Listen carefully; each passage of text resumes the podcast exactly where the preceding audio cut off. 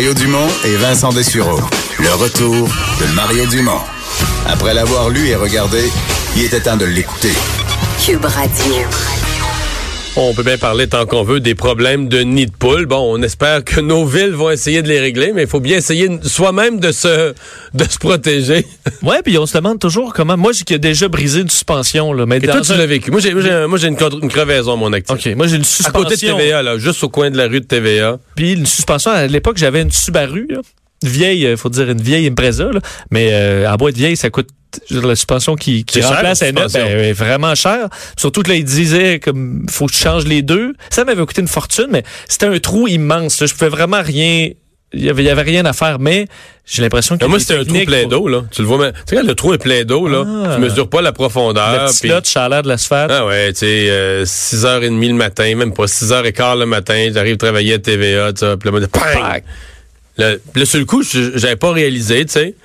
Puis à la fin de la journée, j'ai. Là, j'étais un peu inquiet, tu sais. Mais là, genre, à la fin de ma journée de travail, le pneu est à côté, là, tu sais. Oh, c'est, mmh, c'est, c'est le fun, c'est le fun. Euh, Julien Mado, journaliste euh, responsable de la section automobile au Protégez-vous, est avec nous. Bonjour. Bonjour. Euh, sujet sur lequel vous avez eu l'occasion de vous pencher sur tous les aspects. Euh, commençons par le commencement. Là. Qu'est-ce qu'on peut faire soi-même, là, juste comme conducteur? Bon, faire des zigzags là, jusqu'à une certaine limite parce que faut pas sortir de sa voie non plus. Aller faire un face-à-face, c'est pas mieux. Mais comment on se protège en termes de conduite? Ben effectivement, c'est toujours un peu compliqué. Euh, parce que vous disiez tantôt, les, les plus difficiles, c'est ceux qui sont dans des flaques d'eau qu'on voit pas du tout. Ça, c'est vraiment le plus traître parce que euh, on va arriver avec son véhicule, puis on va penser qu'il y a juste un petit peu d'eau sur la chaussée, puis il y a un gros trou en dessous, puis on l'a pas vu. Ça, c'est vrai que c'est, euh, c'est les plus, euh, c'est, c'est les pires ceux-là. Après, ce qui, ce qui est important, c'est effectivement de les éviter si on peut, si c'est sécuritaire autour de soi, de se faire un petit écart euh, avec le volant, si, si c'est possible de le faire. Si c'est pas possible, ça va être de freiner juste en avant du nid de poule, mais de pas garder les freins quand on rentre à l'intérieur. Parce qu'en fait, quand on freine avec son auto, il y a un transfert de poids qui va se faire vers l'avant. Puis, comme ce transfert de poids-là va mettre des contraintes sur le pneu avant, si en plus de ça, le pneu rentre dans le trou, il y a beaucoup plus de chances d'avoir une crevaison, un, un bris sur une jante ou une suspension. Donc, dans ce cas-là, c'est important de relâcher les freins juste avant de rentrer dans le trou.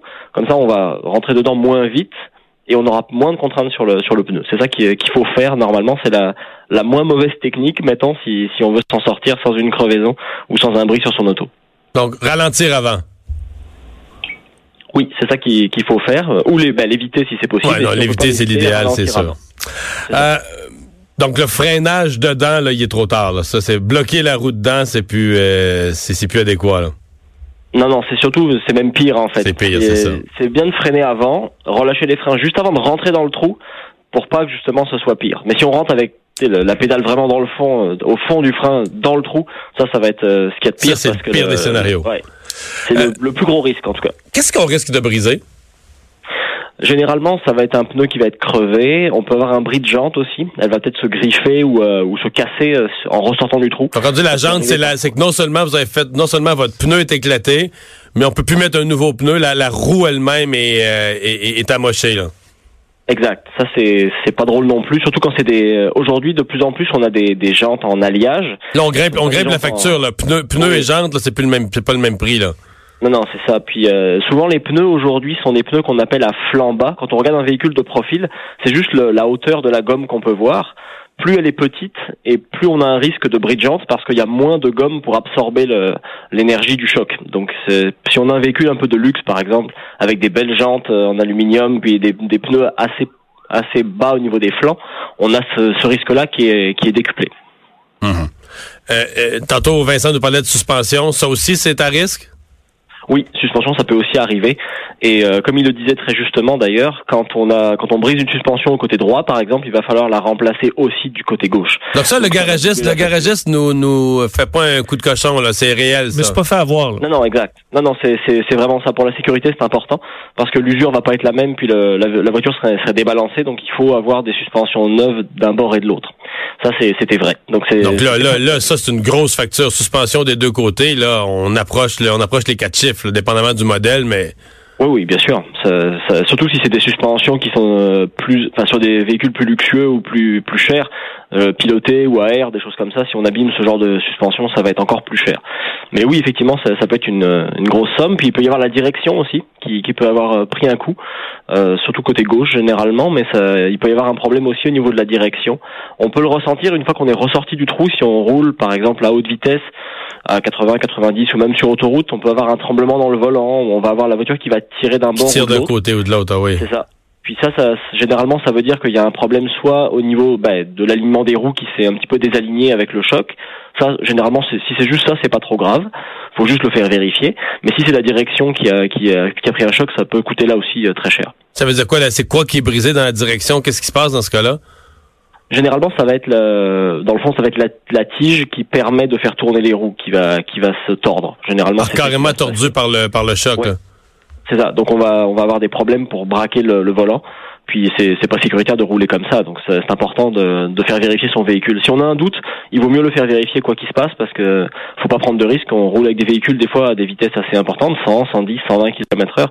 Il faut faire attention avec son véhicule, puis qu'il soit en bon état. Bon. Euh... Sortons de cette, cette zone-là, rentrons dans la zone plus euh, financière et légale. Qu'est-ce qui est assurable, ass- pas assurable? Qu'est-ce qui est euh, couvert par ou protégé par euh, les responsabilités d'une ville et pour lequel des poursuites sont possibles? Il y a évidemment, on dit sur la route, les gens sont habitués à penser en termes de no fault, mais est-ce que, est-ce que l'automobiliste qui brise son véhicule, puis prenons le cas des suspensions, là, que ça coûte mille dollars, est-ce qu'il te reste juste, toi, sortir un mille dollars de ton portefeuille ou est-ce qu'il y a des recours? Alors il y a, y a quelques recours, ils sont pas faciles à obtenir parce que le, je pense que les villes avaient euh, avaient envisagé ça avant les automobilistes, mais euh, disons que le problème en fait, c'est que euh, le, les villes ne sont pas responsables des dommages liés à l'état de la chaussée pour les pour ce qui concerne les pneus et le système de suspension d'un véhicule. Fait que le, ça c'est, ils, ils se sont euh, protégés vis-à-vis de ça. Ils l'ont écrit comme ça dans la loi là. Ou ils l'ont fait écrire par le gouvernement du Québec comme ça dans la loi. C'est, c'est comme ça que c'est écrit. Euh, cela dit, on peut quand même réussir à faire des dossiers en prouvant que la ville a fait preuve de négligence, mais il faut apporter des preuves.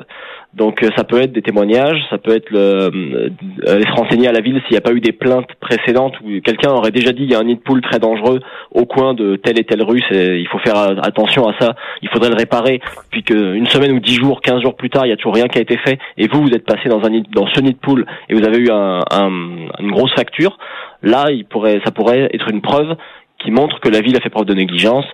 Il y a aussi la taille du nid de poule qui va compter. Il peut aussi y avoir le, la signalisation. Si la ville a mis un panneau en disant attention zone dangereuse ou elle a rien mis du tout. Donc c'est, il y a pas. Mais disons vraiment... en gros, il faut pouvoir pas seulement dire il y a eu, il y avait un trou là, prouver que par la la durée depuis laquelle le trou existe, que prouver une négligence là. Et ça c'est c'est, c'est pas ça. Simple. Là. Non, non, il faut, il faut prouver en fait que l'autorité qui est, bah, qui a, qui a en charge l'entretien de cette route-là a fait une faute. Mais euh, pour le prouver, il faut donc un dossier et il faut des preuves. On peut pas juste dire, bah, moi je considère qu'ils ont fait une faute. Il faut euh, des témoins, il faut, euh, il faut des photos, il faut euh, peut-être une enquête auprès de la ville, savoir s'il n'y a pas déjà eu une négligence. C'est là où, ou peut-être avec C R A, avec les pires routes par exemple, si ça n'a pas été signalé aussi à C A, au C A Québec. Puisque eux ont, ont un registre de ça, ça peut être aussi un moyen d'accumuler des preuves, mais euh, mais effectivement c'est pas facile, c'est, c'est compliqué d'avoir gain de cause dans ce genre de dossier. Puis au niveau assurance, euh, on oublie ça là. Ben, les assurances ça va être variable, mais euh, ça dépend des avenants qu'on, qu'on a. Euh, si on a euh, si on a un avenant avec valeur à neuf, on va avoir euh, des pièces remplacées. Si euh, si on a les les avenants tout risque aussi, mais on va payer une franchise parce que l'assurance considère que c'est de notre faute. On est responsable de ce ce choc-là.